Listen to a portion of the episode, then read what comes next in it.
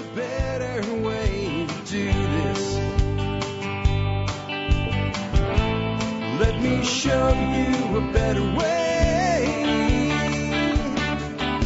Hi, folks. This is Jack Spirko with another edition of the Survival Podcast. As always, one man's view of the changing world, the changing times, and the things we can all do to live a better life if times get tough or even if they don't. Today is April 21st, 2015. This is episode 1561 of the Survival Podcast, and uh, I got a tick tock thought for you today.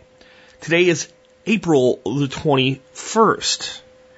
Comes next is May the 21st, and then what comes after that is June the 21st. In other words, the first third of spring has sprung and gone. I know for some of you guys, you have not actually had the real spring of spring yet. Some people are still getting snow, but when we look at the, the, the, the clock of the seasons, it doesn't run on our clock of, you know, the 12 month cycle the way we run it with each month ending and then that being a quarter. We have, you know, the, the solstices and the equinoxes. And that means that just yesterday, March 21st, first day of spring. Third of spring's gone. Third of spring's gone. Heading for summer fast. Tick tock, tick tock, the clock clicks, clicks for us all. You're either working on liberty and independence or you're not. You're either moving toward greater freedom or greater tyranny. It's up to you in your own personal life. And that's kind of the subject of today's show. We're going to take another look at the concept of virtual nations.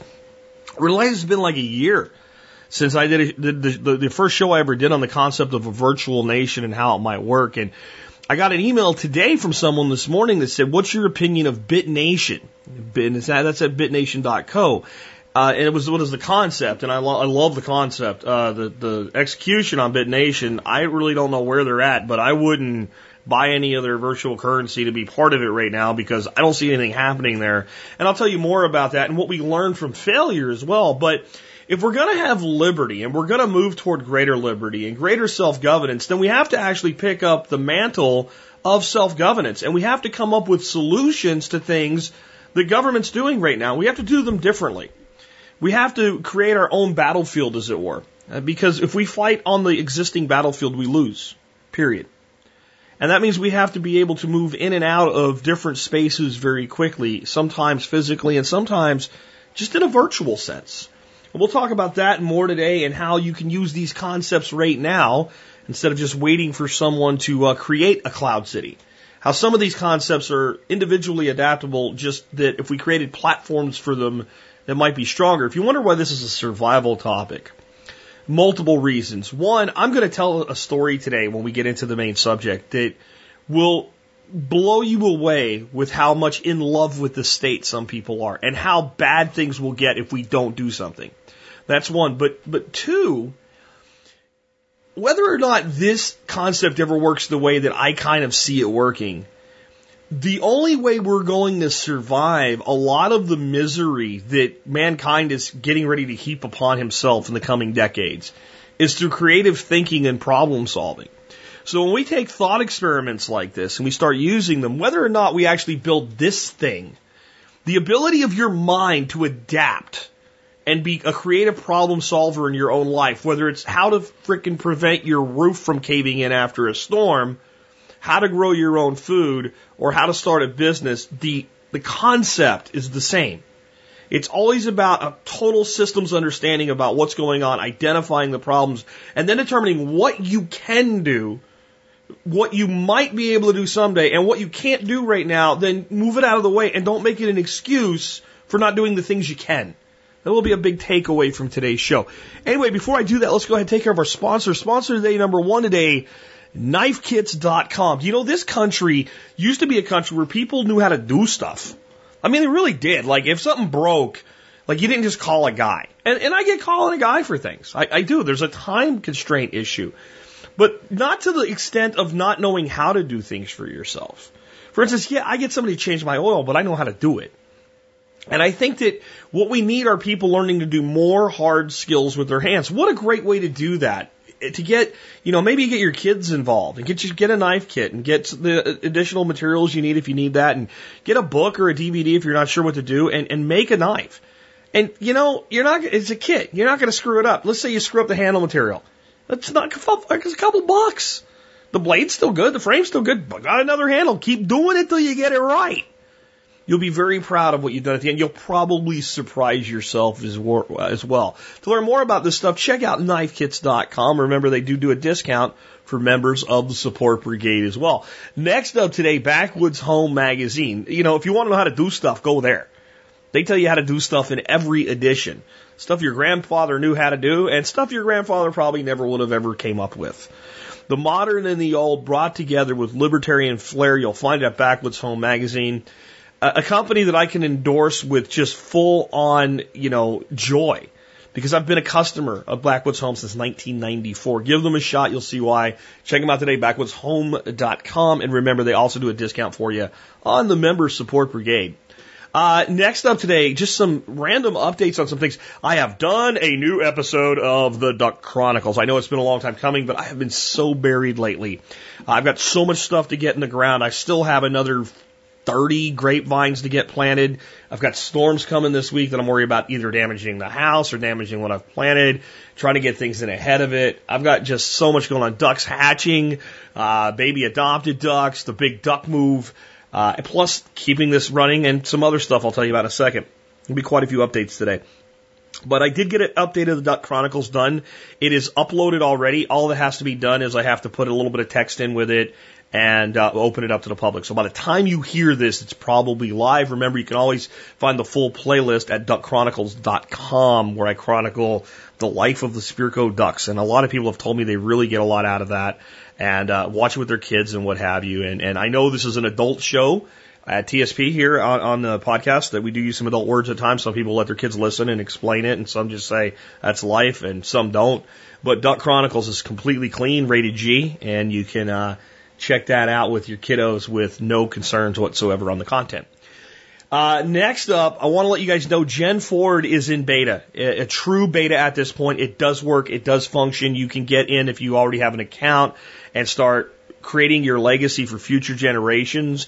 Uh, those of you that are new maybe don't remember or weren't around, but we did a um, an Indiegogo to get Gen 4 developed and off the ground. We did that through the end of last year. It's been a long development timeline. There's a lot of stuff we're still working on, but it's it's ready to go. We're going to get really uh, into our our big beta launch probably by the end of this week, but it's kind of it's there. It works. There's some things to clean up, but it's ready to go. If you want to uh, sign up, and become a member, you can do that. Uh, you get your first 30 days free to try things out. And I'll also let you know that we're going to be, and I'm not doing it officially today, but we're going to be looking for blog contributors on the Gen Forward blog to talk about parenting issues, dealing with familial relationships and things like that. We really want Gen Forward not only to be a place where people can preserve their knowledge and, and, and everything today, to make basically your life experiences immortal because your body can't be so that someday a great grandchild will realize that you're still there for them. You can put a virtual hand on their shoulder. We, we want it to be that, but we also want it to help in the now. And a lot of that is just people sharing information about what works and what doesn't in dealing with family. So we're going to be looking for authors on the Gen Forward blog. Just hold on to that little nugget and we'll let you know more uh, about that later this week. Again, genforward.com. Next up, MSB. Guys, I have two great vendors being put into the MSB uh, today, I'll get the updates done and I'll put out an announcement, but they're going to be great. Just keep an eye out for that. So I am making the MSB better. On that note, consider joining. If you join the MSB, you help support the show. It comes out to about 20 cents an episode. You can learn more by going to the survivalpodcast.com and clicking on members. So just wanted to kind of update with you with some of the stuff that's been going on behind the scenes there. Uh, now let us take a look at the year that was the episode, the year 1561. I have UFO Watch, Battle over Nuremberg. I have St. Basil's Cathedral spires are up, St. Paul's Cathedral spires burn down. And I have the fourth battle to bring peace to the 17 tribes, yada, yada, yada. Um, there's too much complicated words to say in the battle to bring peace to the 17 tribes. So I'm going to read UFO Watch, Battle over Nuremberg. Several apparitions appear in the midst of the sun. The people of Nuremberg watch globes of blood red and cylinders fighting for hours and moving out beyond the sun and returning. They aren't sunspots. Whatever they are, the people have only a limited number of explanations for them. Many interpret this display in the sky as signs from God to repent of their evil ways. Others ignore these signs. This isn't the first modern UFO sighting, but it's pretty close. It does come, uh, it does come with art though, and it is reasonably spectacular. Something happened that day indeed. My take by Alex Shrugged. Do I believe in UFOs? UFOs don't require belief. Do I believe that there have been aliens visiting the earth since ancient times? No, I don't. Could there be such beings? In the theoretical sense, yes. Practically speaking, it doesn't matter. I've heard the argument of an infinite number of monkeys typing out Shakespeare to explain how aliens could exist somewhere in the universe, but I'm not somewhere, I'm here.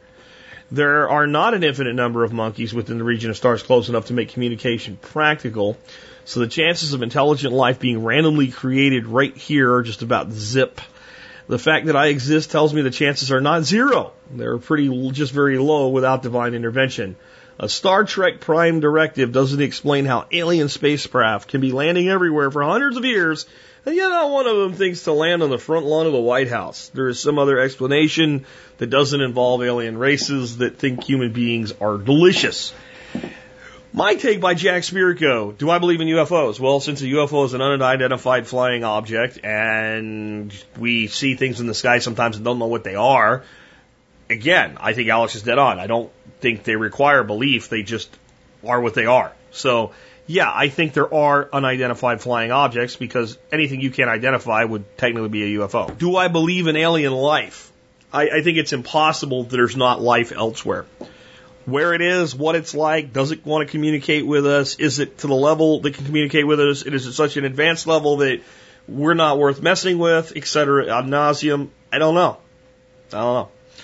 Do I think that it's possible that any unidentified creature from another world or time or space or dimensions ever come here to this planet? I absolutely think it's possible. Do I think it's probable? Probably not. I lean toward the probably probably not. Um, there's an awful lot of things. I like. I love watching Ancient Aliens with the freaked out hair guy, Giovanni, whatever. Uh, and I think it's very interesting the cases they make. But generally speaking, every case they make, I'm like, there's other explanations for this uh, that make a hell of a lot more sense and are a lot more probable. I kind of come down with Alex on this. I, I don't necessarily think it's impossible. I just think if it were happening, we'd have a hell of a lot more proof. I, I, I think of it this way. There's a picture, a meme that's gone around on Facebook, and it's, uh, it's Bigfoot. And he's just kind of sitting Indian style with his hands in his lap, hanging out in the woods. And it says reigning hide and seek world champion. If there was Bigfoot, somebody would have shot one by now, found one frozen in an ice pack, or you know, one would have just walked across the street and showed up and not ran away and hid. It, it, Bigfoot is a myth. I'm sorry if you love Bigfoot hunters and believe what they're doing is really important work. It's a myth. Uh, that doesn't mean there couldn't be some sort of entity like a Bigfoot that had evolved in man's past that just doesn't happen to be here anymore. That doesn't mean it couldn't have ended up in the here and now, just that it isn't. And that's kind of how I feel about alien life. Now, some fairly big wig people out of NASA have come out and basically said, based on what they're able to do now, they believe they'll be able to provide conclusive proof of some sort of life somewhere else in the universe within 10 to 20 years. Maybe that's true, maybe it's not. It's easy to say something like that because you're usually not around 20 years later uh, at least not remembered. And then if it happens, you say, see, I told you so. And if it doesn't happen, you just keep your mouth shut. So I don't know if that's true or not, but I do think it's interesting. And I do think there are some things that we don't know how to explain. It doesn't mean there's not an explanation. And I think that the reason this topic interests me as a survivalist and someone who is very much not trusting of government I still have to accept that there are good people doing good work to the best of their ability in those places. And we can't have a cognitive dissonance where we think, or a, a perception bias where we think that everything that everybody does that happens to wear a uniform is part of a vast conspiracy to get us. And I think that's where a lot of people in this space are. And that's why they tend to believe in aliens and never met a conspiracy theory they didn't believe, etc. And I think that there's a problem in always believing whatever isn't mainstream. I think it's just as big a problem as always believing everything that is mainstream. And that if we're going to solve the problems that we have in our face today, it's going to take a deeper thinking that requires us to actually come up with not only plausible explanations, but actionable solutions. And those that tend to just gravitate to one side or the other can't do either one of those things. Anyway, that's my take by Jack Spirko on how it applies till today. Anyway, with that, I want to get into uh, today's main topic, and that is, of course, virtual nations and cryptocurrencies. Um, again, today I received a question about something called BitNation. You can learn more at bitnation.co. The crux of the question was, what do you think of the concept? My view of the concept is extremely positive. So far, though, my view of the execution of BitNation is pretty much summed up with meh. Uh, it seems, I, I, like that they got the, the idea out there, right? The, the concept out there and kind of put like some pictures and some graphs and this is how it could work. And I, I think they did that, but I don't think they actually did it. It's like they designed graphics for a video game but didn't program the game, is how it seems. It seems the execution has not lived up to the story. And their three three of their critical founders like quit right before their funding started. Um, that's never a good sign. There's a story there too though. Many people would look at this and say, see, doesn't work. They failed. Well, first, they haven't failed. They really haven't done much of anything. Secondly, even if they and say 10 others had failed by now, it doesn't negate the concept, only the method that's being taken toward the concept. Imagine if the first time their aircraft failed, the Wright brothers quit trying. Does that make sense? You know, I, I really think the younger generation should be leading the way with the concept of virtual nations, the 30 and under crowd. The problem is they don't know a world where failure is acceptable, where failure is championed, where failure is like accepted as this is how you get to success. There's a little bit of lip service paid to it, but we don't feature failure as a pathway to success anymore. And I have a link in the show notes today of the early attempts by the United States to launch rockets. And it's rocket after rocket after rocket exploding. Some of them like, and it never even moves. It just blows up. Some of them go up a little bit and fall over. And I grew up with that. Okay. I grew up with, you know, we went into the, the the retaking of the lead in the space race from the Russians, which was a lot of propaganda, but that's what, it, what was said and it's what I believed. But it was the advent of the space shuttle and a spaceship that could go to space, come back and land like an airplane and go back up again. Right? And because that was going on and because it wasn't, eh, they did that already, and because it was new, there was a lot of the story of space exploration still known to people, including children. That, you know, a few years earlier, man had walked on the moon, and this is how we got there. And these scenes of these rockets failing over and over and over again with the message of this is what it takes to do something this big. You have to fail was still being said to the public. People still understood that. And I, I don't think we understand that today. To fail is horrible. To fail proves something doesn't work. If it doesn't work the first time, it's never going to work. We've got to get past that.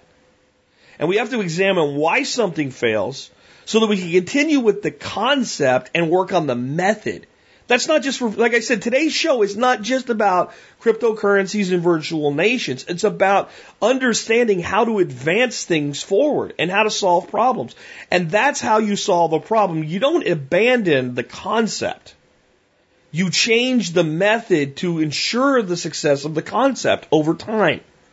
So let's start looking at BitNation, why I think it failed in my view. I looked at BitNation right from the beginning and had some hackles up on my hair. It looked an awful lot like a venture capital pitch to the public instead of a venture capitalist. It seemed like it was more about pretty images. It was more about a story. It was more about a pitch more about like here's the business plan, etc. And yet those things weren't even finished. So it was like a polished up presentation to ask for money. And we didn't even finish the polish on the presentation. So it seemed more about funding than function. That incomplete documentation let you know right away there was no platform ready yet. Right? When you went and you, you, you looked at like all the functions the platform would, would, would, you know, solve, like marriages and corporations, et cetera. And some of them said coming soon. But you can't even say what it's going to do. How's it coming soon? This is like, this is like a little blurb you couldn't come up with. Like, so there wasn't the development there. I also think that the gal behind it was one personality trying to fully control it. And the people that quit said she has full control. So when you have one person dominating something this big, it, it, it, it's going to fail because they, they're married to their ideas to the exclusion of collaboration.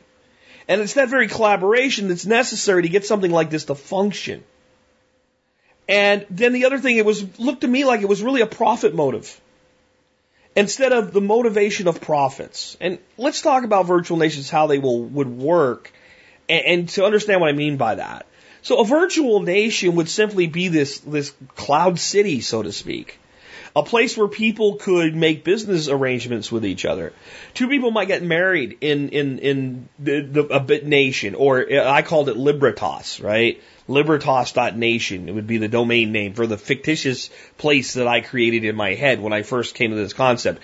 And we might get married there. We might have agreements on what marriage means and how asset division would happen. And we have our own private litigation that we would choose, avoiding the state entirely. And if, if we did that, then we would have the freedom to choose our own way to deal with our problems. And there would be thousands of ways to make money or profit if it's not cash, because you wouldn't want somebody's currency in there. You'd want it to be in some sort of virtual currency that's the currency of the nation to make this work. And there'd be so many ways built in there to profit.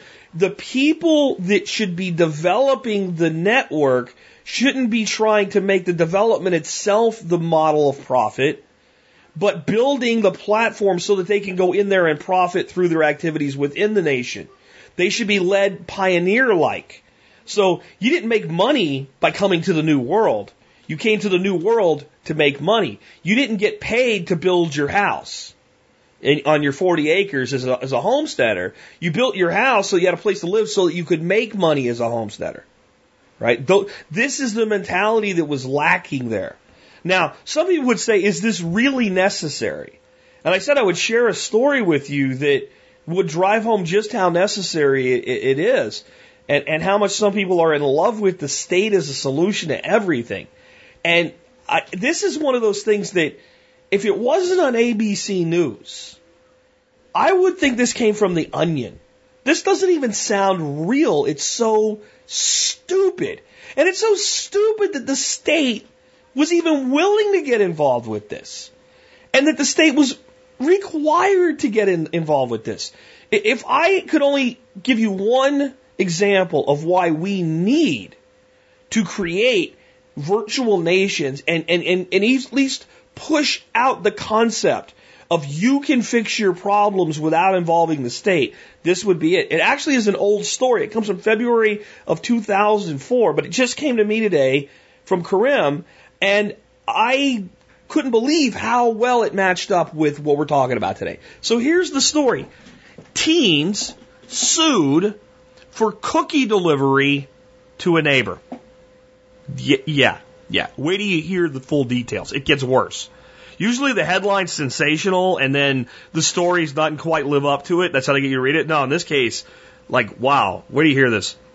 A pair of Colorado teens surprised the neighbor by baking cookies. No charge. It cost them $900. Taylor Ostergaard, 18, and Lindsay Zaletti, 19, decided to stay home from a dance in July in order to surprise their neighbors with an anonymous delivery of homemade cookies. But one of their neighbors, Juanita Renee Young, 49, became so terrified she suffered from an anxiety attack and called the police. Young sued the girls this week and was awarded $900 to recoup her medical bills. Oh, this is hard to read, man. The two teens recounted the incident on Good Morning America and said though they were disappointed by the judge's decision, they weren't angry and would continue to do good deeds. No good deed goes unpunished. After finishing farm chores for the evening, Ostergaard asked her father if she and Zaletti could bake cookies and deliver them to a few neighbors in rural Durango. Quote, we think outside the box a little more than usual, end quote, said Zaletti. Quote, we just wanted to do something nice for other people, to let them know other people care about them, even though they didn't know who it was, end quote.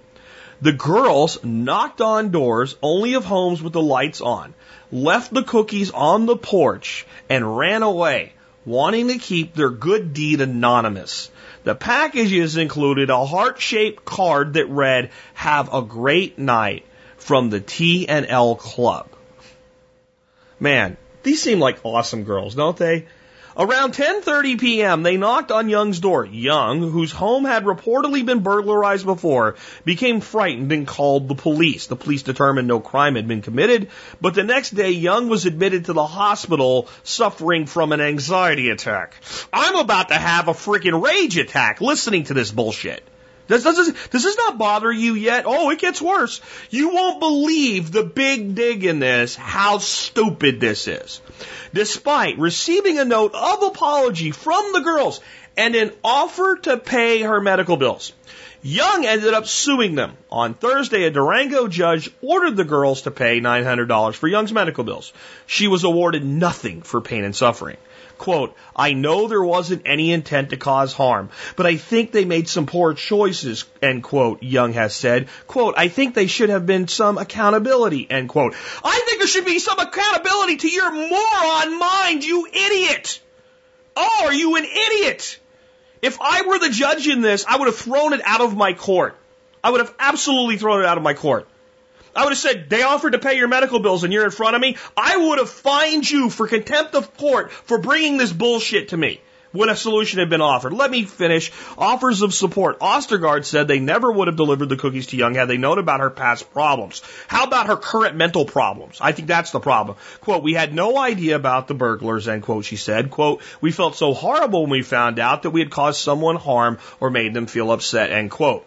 The girls said they were surprised, but still respected the judge's decision. Quote, it kind of startled us because we were trying to do something nice. It was kind of a blow, end quote, said Zaletti.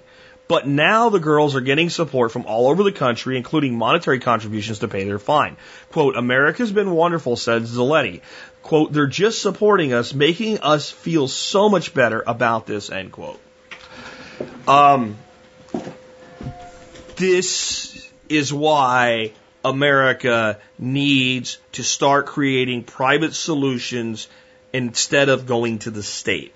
Now, I think there's two things at play here. I think this woman is a statist that loves the state and wants the state to do her bidding and can't possibly see a way fit to solve the problem herself. I also think she was gold digging a little bit.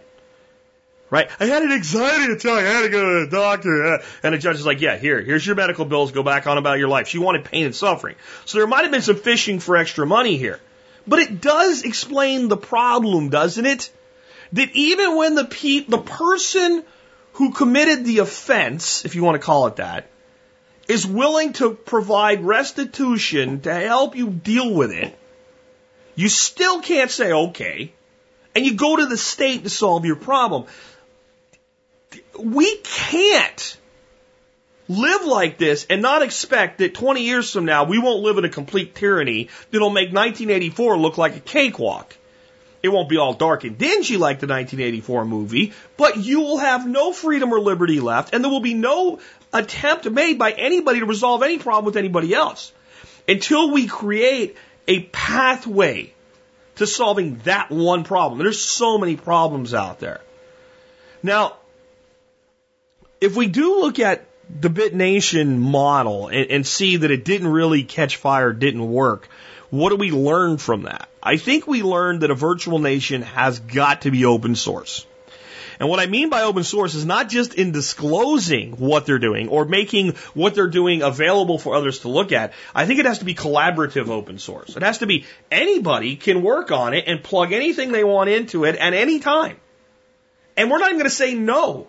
As long as it doesn't interfere with some other piece of it, right? So if I make something and I, I, I, I, I make it part of this platform, it would have to be kind of like the FCC regulations around like electronic devices. Like it's fine to make an electronic device, but if its signal is powerful enough to interfere with somebody's TV set, then you can't do it. So it wouldn't be the same thing. It's like the same but different man type of thing. Um, you'd have to have. So you'd have to have some level of protocols. But it, I mean, it's not unheard of. I mean, if you look at WordPress, WordPress is an open source blogging platform and there are millions of plugins for it. And I can put a plugin into it, but I don't have to. And the whole platform isn't damaged because of a plugin. So I see this being more of like you build a, a hub of a wheel and your open source developers can then develop spokes that plug in to the hub. And then you don't worry about whether or not it's valid the people that are expected to use it or not tell you if it's valid. It would be like, you know, there's WordPress plugins that I bet no one uses.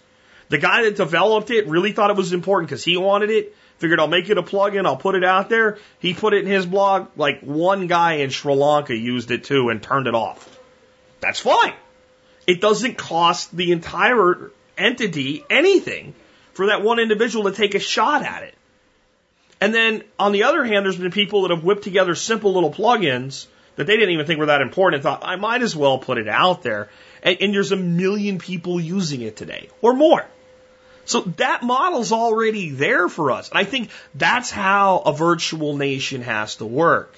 Um, I think that anybody that's going to be the founder is going to have to be willing to step aside at any time. I think you have to have a, a, an anarchist li- uh, leader principle going on there. And, and, and what that means is people think anarchy means no rules, or, you know, what it means is no rulers. That, that's what it means. There's rules, there's agreed upon rules, there's structures, there's leaders. See, a leader is not a ruler. A leader is someone that we can put in place to get something done, and when they're done with that, their power goes away. Right? The, the power of any leadership must be revocable. Well, when you found something, you always have power right? You will always have clout over something you've founded, no matter how far out of the way you step. So that means you have to be willing to step very far out of the way and remove your personality and your own personal desires from the equation. Founders of something like this would have to be evangelical about it, but they have to let go. They can't keep their finger in the pie. They can't keep demanding things or changing things or throwing their weight around. They have to get out of the way. And if they don't do that, the, the, the thing will never be birthed. Because the people that are trying to help you will get tired of you and go away, which is kind of what happened to BitNation. Um, you have to develop the technology first. You, you, you, can only tell people it's going to do this, it's going to do that, it's going to do this, it's going to do that for so long before they go bored because it doesn't. So I think that for a, a, a, a virtual nation to work, the platform has to be to a point that I can co- come there and I can enter the platform in whatever way that happens. And I have to be able to do some of the things you're talking about right away. You know, and not symbolically, like somebody got married in BitNation, but it, like if that actually existed, so that we could go and I could say, I'm going to get married again to my wife as, as a as a citizen of Libertas or, or BitNation or Permaville or whatever it's called, right? That, that there's actually a mechanism for that to happen. And that we could actually set everything up. That there, and there would, you know, then you would have people that would say, we can help with that. We can preside over your ceremony in the physical world. And, you know, you can pay the minister's fee if you want to call it that in the virtual world. We can actually make those overlap. More on that in a bit. But if it doesn't do anything, if it's just a bunch of pictures and a story, and you're already asking for funding to come in before you've done anything so that people can concrete grab onto it and do something, you can only do so much with that. Especially when you're selling something so far out in people's minds. Right? So, you know, you buy the currency or whatever to be part of it, but you're not part of it yet because it's not really there. It's like venture capitalism. Maybe it pays off. And I think that was how BitNation tried to play it. Like if this works, you're buying this currency for next to nothing. Well, the value of it is going to go way, way, way, way, way up. So it'll be very profitable even if you don't do anything with the with the product itself. and, and nobody bought into it. So it was like basically a new way to launch another something coin with an idea attached to it, but the idea wasn't developed. So the, the, idea has to be developed to some level of a functioning platform before you start asking people to put a lot of money into it. And it has to be sold for what it can do versus what it can do and, and uh, from a standpoint of making you money through just yet another investment play. It can't be seen as just another method of arbitrage. Like I'll throw a thousand bucks at it because if it works, just like I could have thrown a thousand dollars at Bitcoin if it was smart and been worth half a million dollars, say maybe this will take off. So I'll throw a grand at it. That, that doesn't go very far. And it's, it's, we talked about tulip mania yesterday. Even when it works, it turns into a disaster because people are only buying it for the gain and they're not actually buying it for what it is. They were buying the tulip bulb because they could sell it next week for a profit. They were never buying it to put it in the ground and grow a tulip. Well, the tulip bulb market is fine today because people buy tulips to plant tulips. Right? They don't, they don't buy a tulip bulb to sit on it for six months and dump it to somebody else for more money. Well, if you're going to build anything, including a virtual nation, You've got to develop the platform and you've got to sell the functioning. So the person says, I want to be part of this because here's what it does. Here's how I'll use it. You know, it'd be like if Facebook launched and said, one day, it's going to do all this stuff. Maybe. So give us money. It wouldn't have worked. It just would not have worked that way. And even if they made some money, it would have never become what it is. And when Facebook launched, did it do all the things that it does today? No. It did a fraction of the things it did it, it did does today, but it did something. And, and that's where I think we haven't gotten to yet with any type of virtual nation. The cryptocurrencies will do something, but the, the, the platform that would be the cloud city that I envision has not yet been developed. Um, and the idea still needs time to be accepted, right? People aren't ready for this yet. Like I put it out, and if you want to understand more about why or how this would function, I did a show about a year ago. I'll have a link in the show notes today. If you haven't heard that, that'll get more deeper into the mechanics of how it would work, why it would work, why you would do it in the first place. And, and when I did that show, there were so many people that couldn't, for the life of them, see how this would work, how it would be relevant, how somebody wouldn't stop you, blah, blah, blah, blah, blah. And it was because they, and I was like, what would you put into the Constitution of, of something like this, which was really a technical specification. And people started immediately with things like representatives can only serve two terms. It's like, why do you think you'd have representatives? See, because they're in a paradigm that, that infers if there is to be governance, there must be somebody to represent you. Well, you represent yourself. And when you want additional representation, you select it individually through contract. People can't get their head around that simple concept. This thing, and I've realized as I'm doing this, I didn't rehash a lot of what I did back then. If some of you might be a little lost and want to go listen to that. But it's because it's hard to accept the fact that there could just be a, a, a place, even a virtual place, where people literally had the right to only voluntarily associate and engage voluntarily with anything, period, and could never be coerced into doing anything against their will. They might choose to do something that's a little bit not what I really want to do, but through their own assessment of the situation. So, eh, you know, there's times where I need to do a job out on my property that's not as fun as another job that also needs to be done. But the not fun job is more important right now, and I have to make a decision to do that. That's still voluntary. I've, I've still come to that conclusion. Now, if you come to my house and say, you have to do these things, now it's not voluntary anymore. You're telling me what to do with my property. And if, if you think that sounds bad, that is government. That's what government does in its current form. Mean, governance would mean just that. We would do these things for ourselves. We would associate with others in, in a new form of tribalism. Some of these virtual nations might be small, some of them might be huge, but a huge one might be made up of a thousand tribes. And they have certain things they agree upon and they don't agree upon, and they just leave each other alone in this virtual space. Um, let's talk a little, but again, before I go forward, just understand that like for these platforms to work, they have to do something because people have to see it function so that they'll accept that it could work. In other words, you can't, the rocket might take off and explode, but at least people saw the rocket do something and knew, oh, well, it got five feet this time. Maybe you can go higher. Well, that's, you know, BitNation didn't even get the rocket onto the launch pad, in my opinion.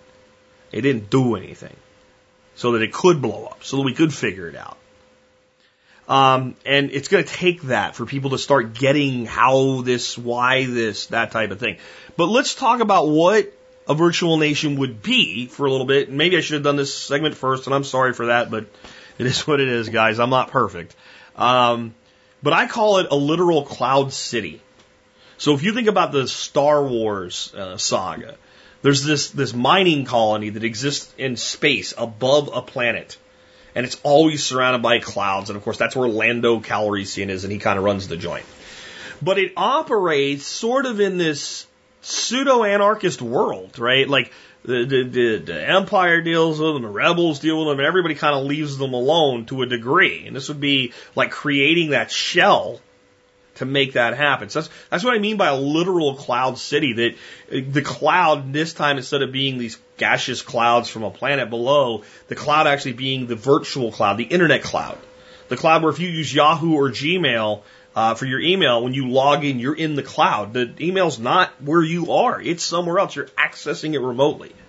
And then we can move our functions and activities into that cloud in a way that basically doesn't completely get rid of the outside influences of the state, but puts a shell around it and limits their access and control and ability to determine what we can and cannot do. And, and it limits their ability to tax what you would call a gain. And that doesn't mean you can get completely away from that system, but it does mean you can make it so choppy and clunky and whatever that eventually when you say, okay, give us some tax guidance. And they go, oh no. Right? And we can do that. We can make certain things within this cloud unquantifiable. Certain values that they, they, they can't assign a value to. Or we can just say it's worth a dollar outside. But it might have the purchasing power of a thousand dollars on the inside. And therefore, if you want to tax it, you have to tax it. And will they accept that? No. And we'll get to that in a bit. But you can make it so confusing and you can do so many of them that they can't get their arms around it. And sooner or later, you actually will start to get the buy-in of some real nations and some real force. When I mean force, I mean soft force, influencers. Right. See, I, the reason I know that this idea has not coalesced to the point where it's truly embraced yet is some guy like Peter Thiel that's trying to do seasteading could throw a couple million bucks at this and build it in a month.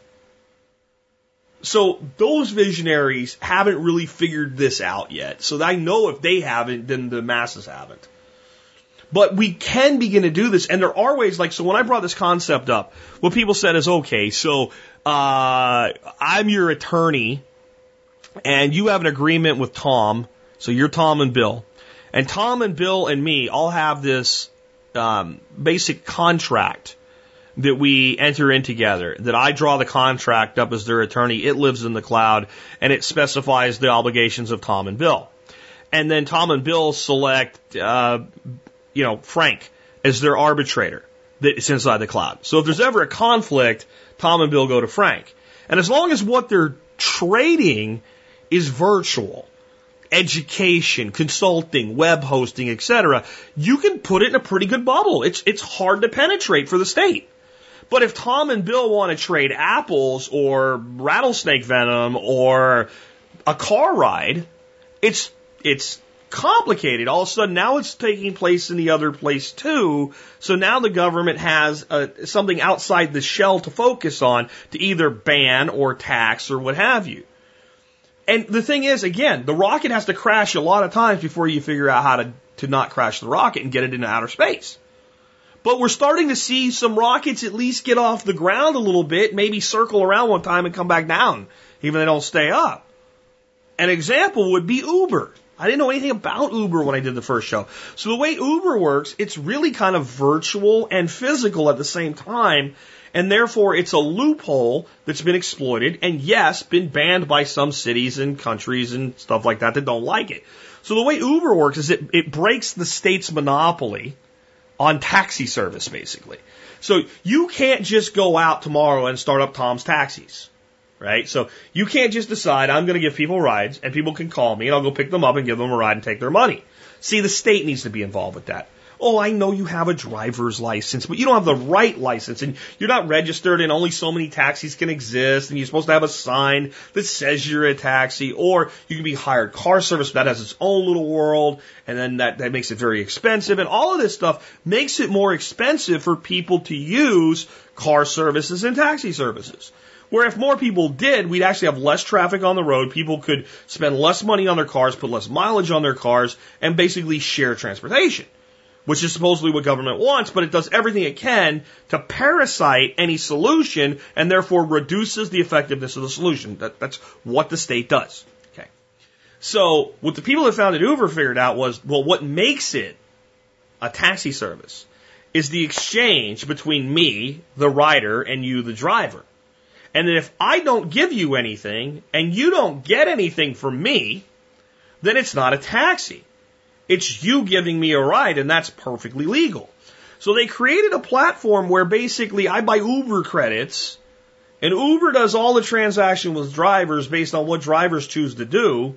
But at the moment you pick me up, I don't give you any money. And you haven't received any money from me. And it's worked in a lot of places where if you tried to do it with, I'll just give you a ride for 10 bucks, you get smacked out.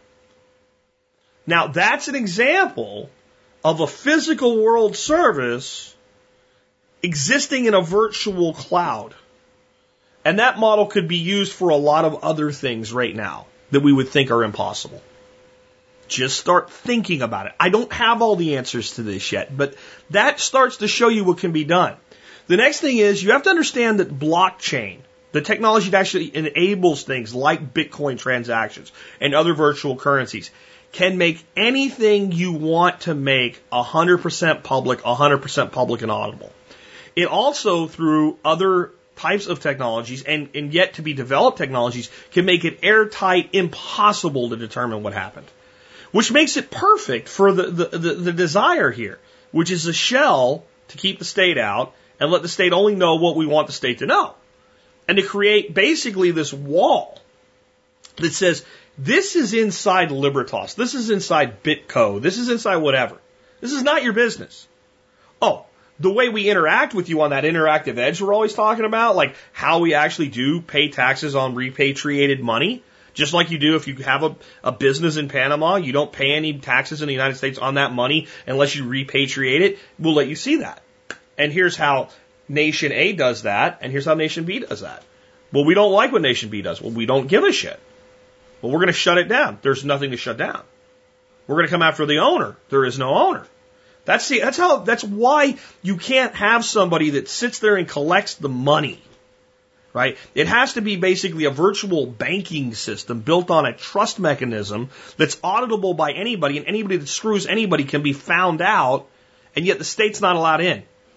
They can come in as a citizen, but they can't come in as the state. And the, the, the, the reserves have to sit in a place that benefit benefit everybody that's chosen to participate equally in the fact that they're there. They can't go in somebody's bank account for a variety of reasons. One, I don't trust anybody with that much power. Okay. And two, that is a target. So what you would have, like the way I talked about it was a two step uh, way to, to get into a virtual currency. So a person that wanted to become a citizen, if you want to use that term, would purchase Bitcoin. And that, that currency would never see the daylight as a dollar or a yen or a pound again unless the person wanted to repatriate it and take it out, which they could do at any time. That Bitcoin would then be held in a wallet type situation by the nation itself. Is, is the nation's reserve bank and it would be then have an issuance of an internal currency backed by the Bitcoin. You might have to do it five off. It might be Bitcoin to Litecoin to Zero Coin to Dogecoin to, I mean, I don't know how you do it to make it as walled off as possible. It's not my world. I'm not a developer of this stuff. But one way or another, it could be done to the point where there's this space where these credits, you know, space credits are transmitted through Cloud City And there's never a dollar valuation on them. Everything's bought inside, like Second Life, only it's real. And you could then create, again, an exchange rate that would be very beneficial to anybody on the inside to never take their money to the outside. And if the outside did tax something, they'd get very little in return for their taxation. They'll never let you do that. Well, I'm not asking them to let me do it. I'm not asking anybody to let anybody do anything. I'm saying go do it and make them come after this virtual space that's not really there. With no single person behind it to go after. We'll get all the leadership. Well, we don't have any. Well, we'll get you. You can take me. It won't change the price of tea in Cloud City. I'm sorry. I don't have any power.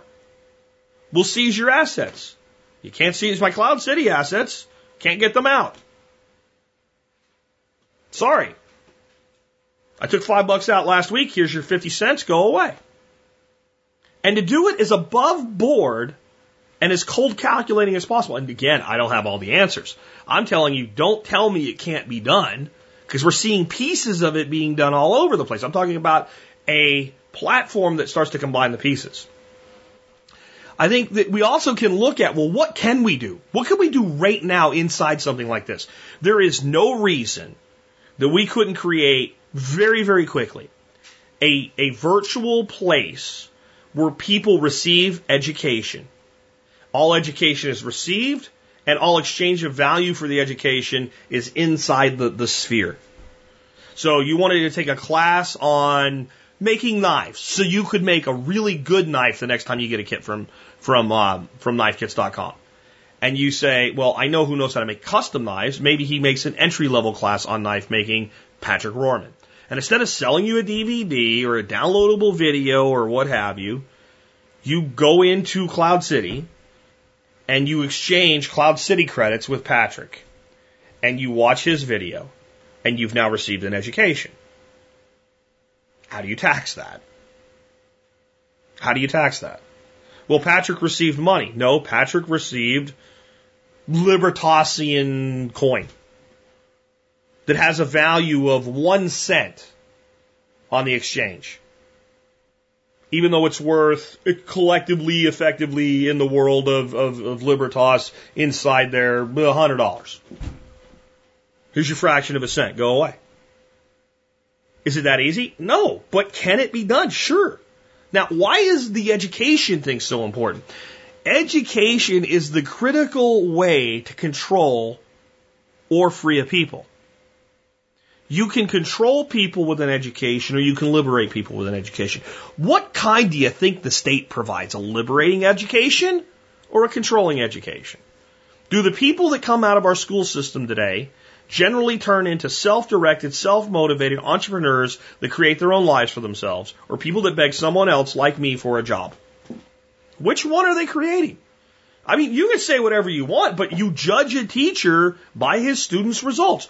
What do the preponderance of people that come out of today's education system, both lower and upper level education, I'm high school and college and even masters and graduate schools and things like that, most of them go beg someone else to hire them. Very few actually say straight away, I'm going to go create something of my own. Now, which one is liberty and which one is control? If I educate you and you go out and become an entrepreneur at 18, you learn all the tricks of the rich really, really fast. You start to learn, hey, you know what? You can eat really good, discuss your business, record everything in case these idiots come after you, and then you can take half of that, not pay taxes on it. Well, I think that's what I'm going to do. Oh, you mean if my company buys a vehicle, it's an asset? and I have to depreciate it over five years. But if I lease the vehicle with better terms and manage my cash flow better, I deduct 100% of the lease cost. And if I live in a, a municipality that's so sleazy that they tax the ownership of automobiles, I don't own it. Oh, well, I'm going to do that. Write that off too. And by the time it's all over with, you spend more of the money inside the business than they ever get to tax. Well, they don't want that. That's not good. That's liberty. It's at least more liberty than the person that, because if I put you through an education system and you end up going to work for somebody, well, all your taxes are taken care of somebody, by somebody else. Guess what? That means you will never have control and I will. And, and the, and the person you work for is my minion of your control. That is the, the, the small, agile individual entrepreneur without employees that reaps the greatest benefits in today's society with an internet that en- enables that. Well, why can't we teach that inside a virtual nation and then let people put that to practice where they learned it? Or even go to another virtual nation and do it. Or have locations in 10 virtual nations around the cloud. Why can't we do that? And is not education the key? Is not education the key? And I think that it's, see again, I think pieces of this exist. Liberty ME, um, Jeffrey Tucker's thing. I think that's a big part of what it is. But if you can wrap it into this world so that it can incorporate in Libertas or Bit Nation or Permaville or whatever, Cloud City, Dot Nation, whatever, and have multiple incorporations within these virtual clouds and do different businesses based on what the demographic of that nation wants, just like Ford does different business in Brazil than they do in the United States. Why can't we do it too? With education, we can. And education is infinitely reusable. It's infinitely packageable. We, we don't have to have people sit in a classroom across from someone that picks on them to learn. They can, you're learning from me right now. And you're choosing what to accept and what not to accept. You get to use whatever piece of what I give you the way you want to use it I don't test you on it, tell you you're right, pat you on the head, and send you on your way with no ability to do anything. And if I don't deliver something actionable for long enough, you'll stop listening to me. Voluntary association with education. We can do that now. Also, I just had Toby Hemenway on. We talked about liberation permaculture and how if you do things with permaculture design, a lot of things are very hard to quantify and therefore tax. And that's in the physical world. So if I go out and I plant a hundred trees on my property, it just looks like trees. In fact, it looks less improved, not more improved, and therefore I'm probably going to pay less tax on something worth more money. And then how do you look, how do you figure out what the yield of a permaculture system is? Where you can very easily calculate the yield of soybeans per acre. And that makes the whole system easy to tax. Well, in permaculture, long before anybody came up with a Bitcoin, there was a concept introduced called LETs. And LETs are basically community level money, community level script.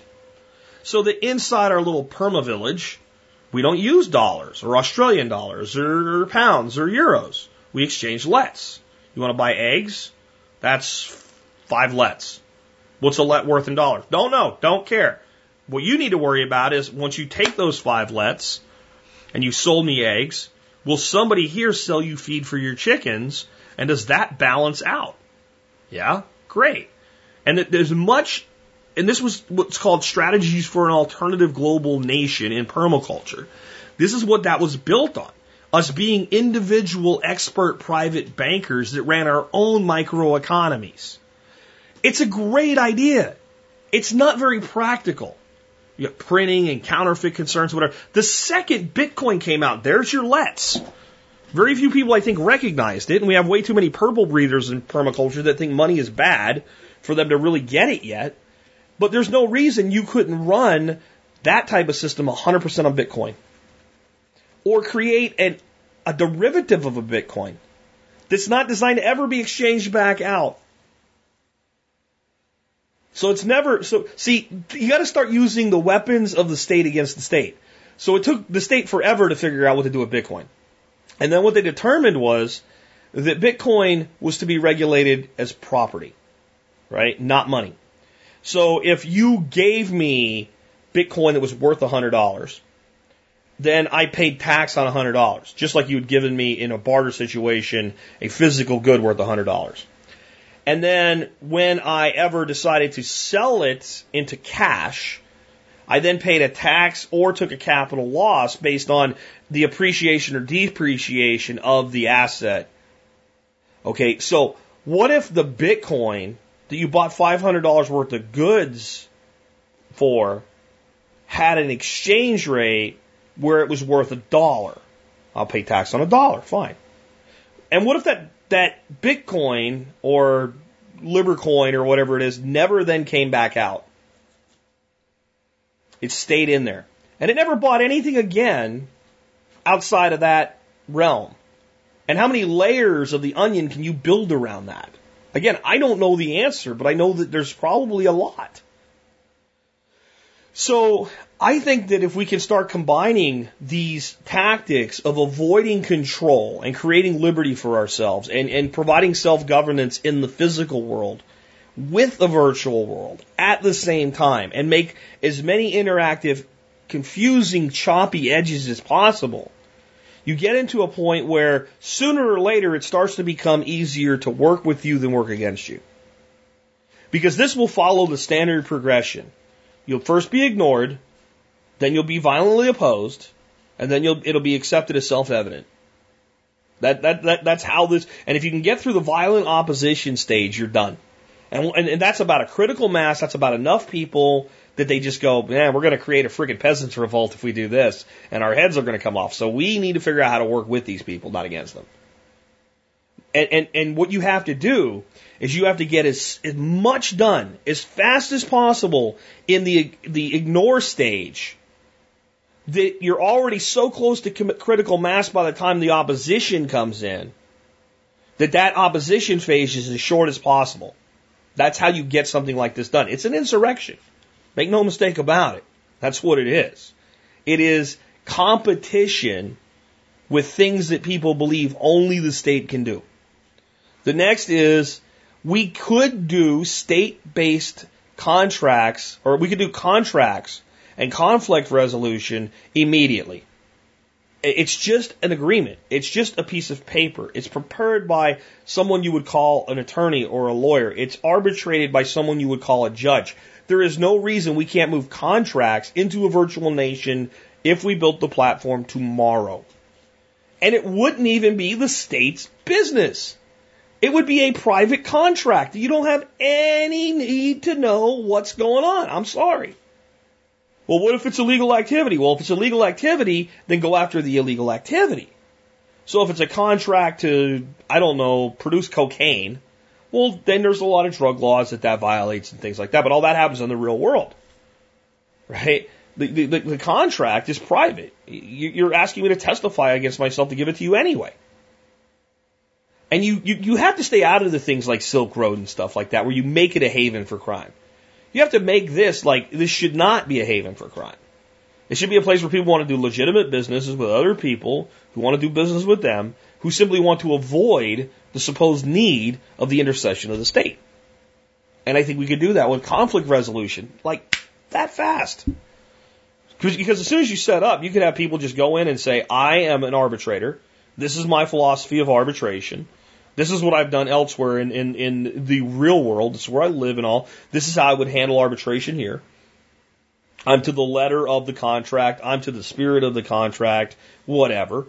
And then two parties could look and say, well, let's pick an arbitrator or let's pick three arbitrators that would all be acceptable to us right now and state in our contract that if one of those arbitrators stops arbitrating, that we have 30 days to pick a new arbitrator to add to that list.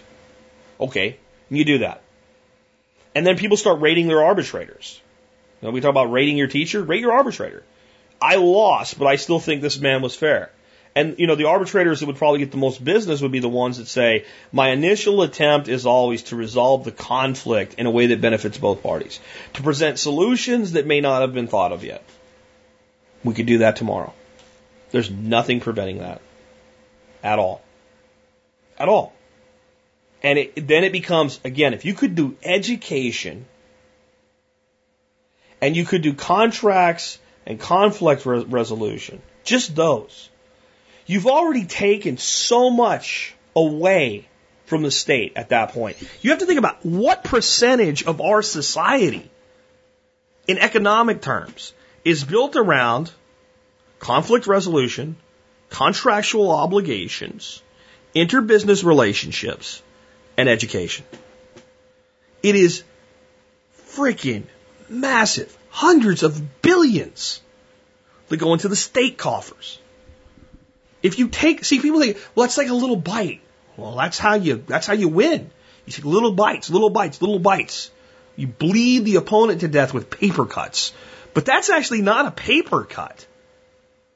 That's a flesh wound, guys.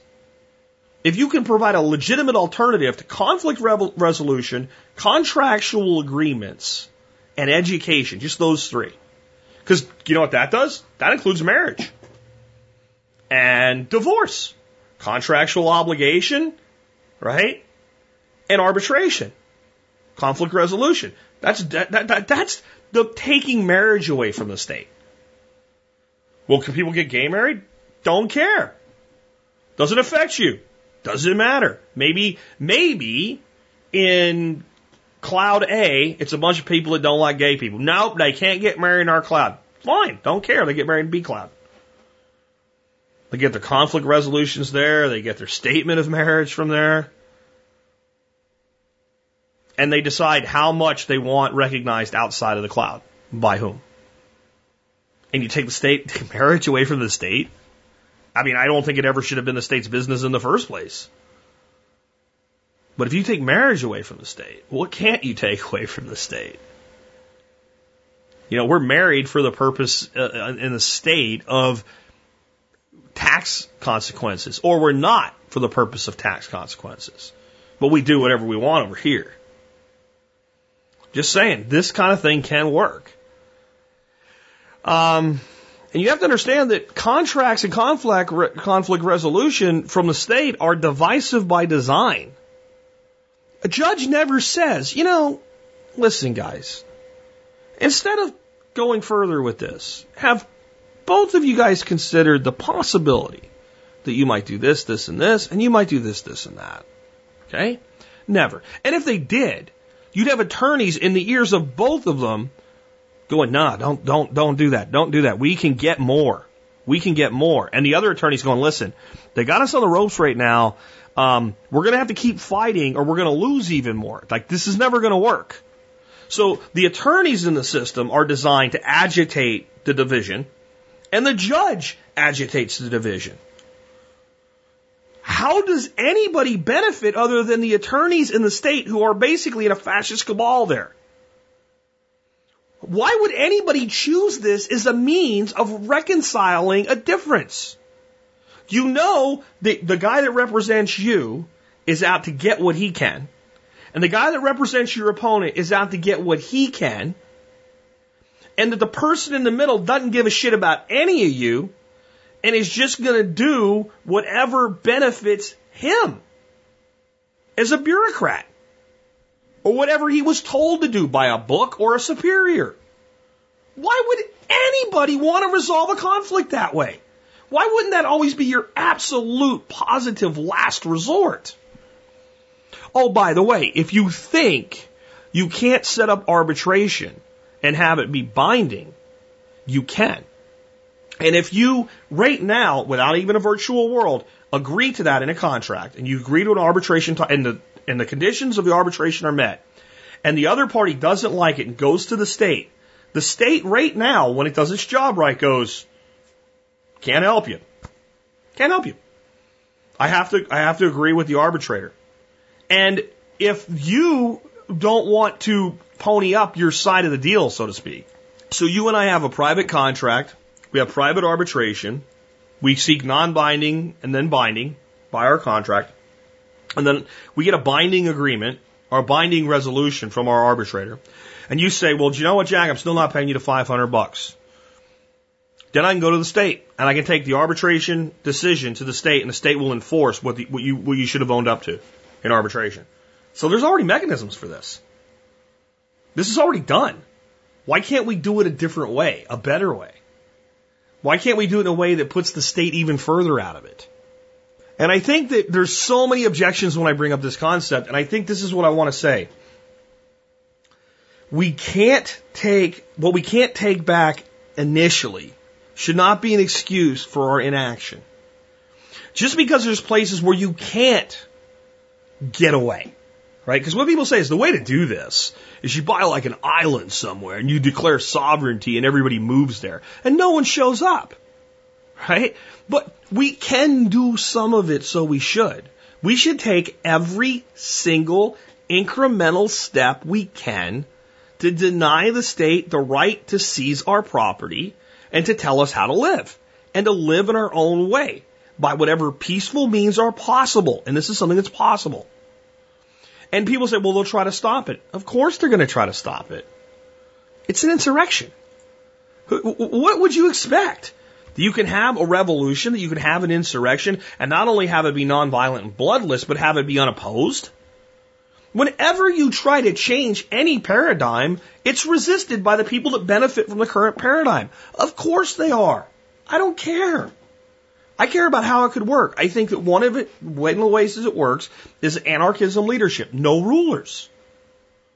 And then again, I believe profit in using the platform, not from owning or controlling it.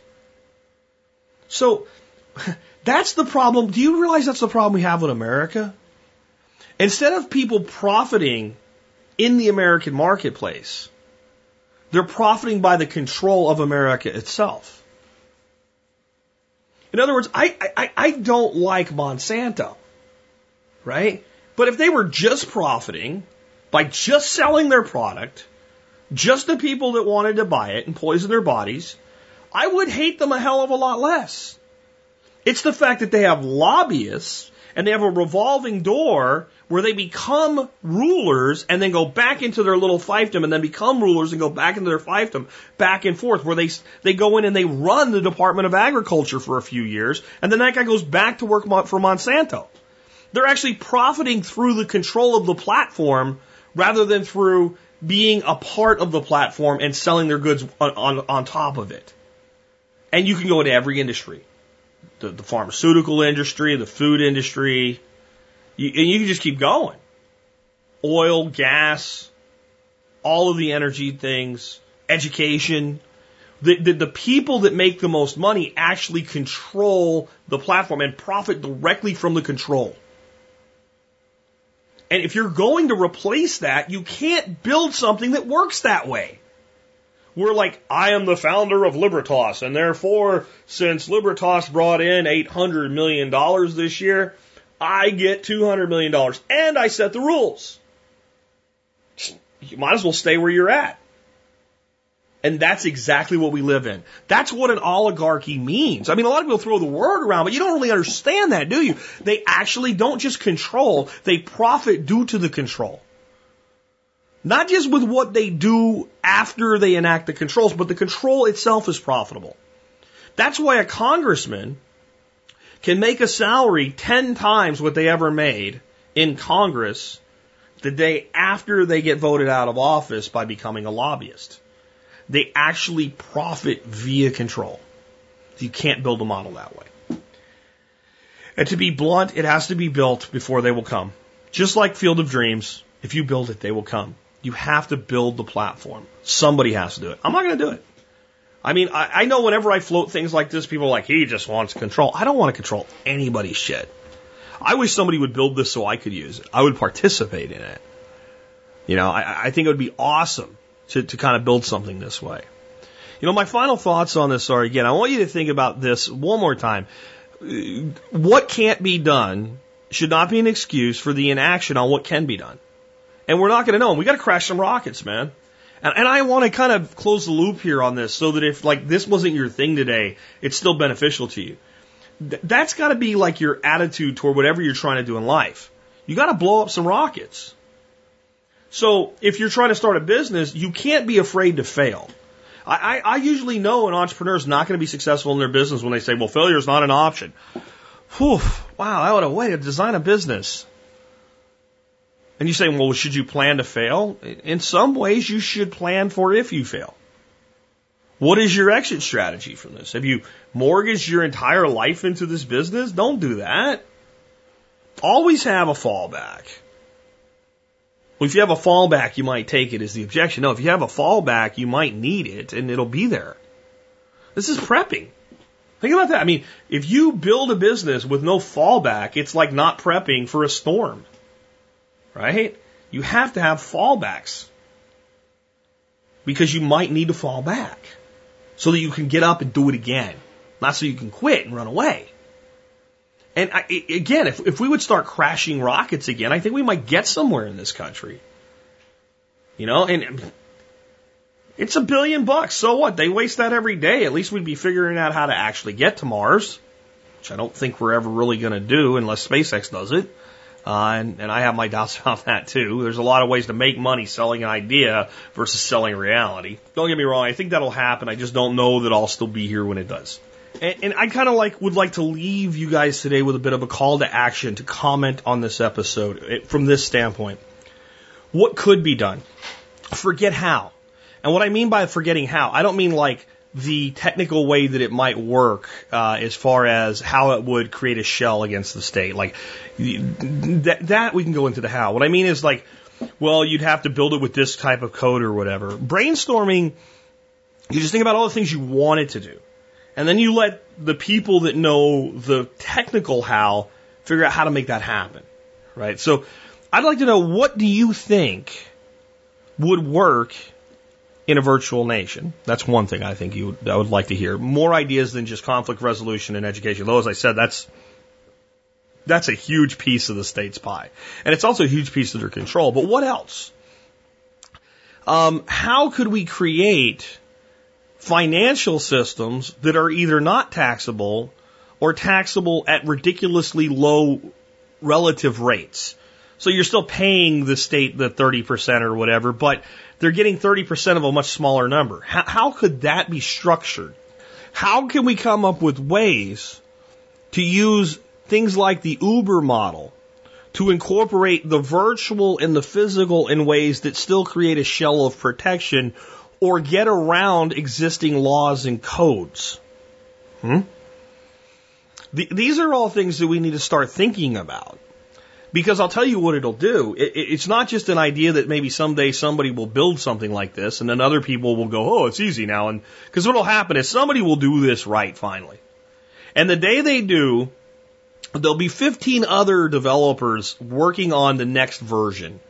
And some of them will be better. And some of them will be the same but different. And people will have choice. And it will become so simple.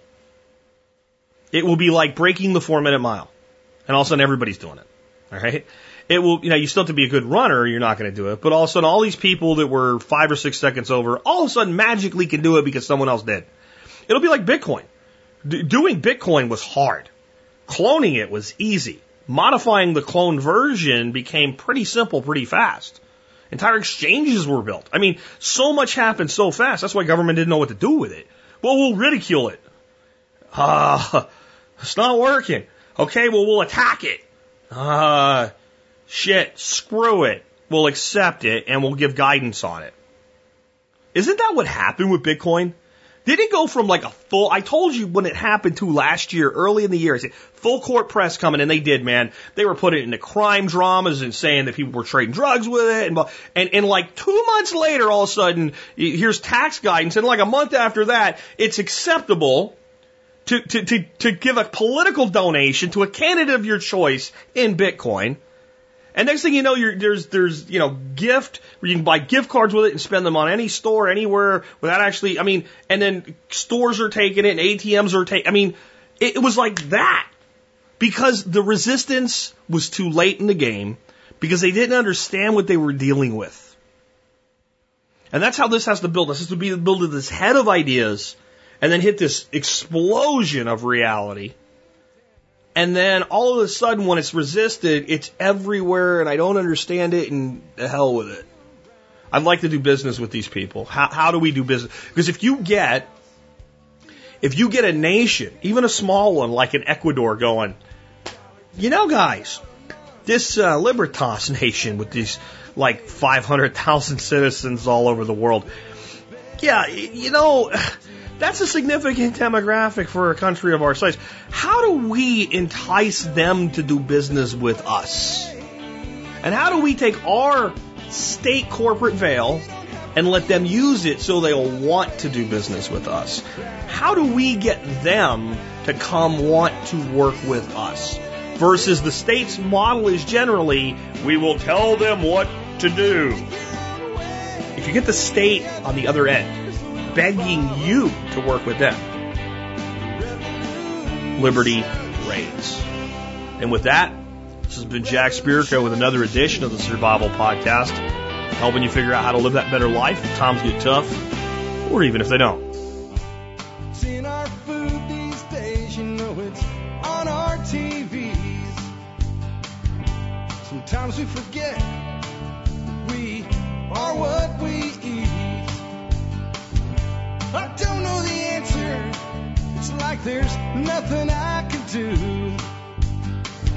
It's the price we pay, I guess, when we follow all the rules. There's a better way to do this. Let me show you a better way.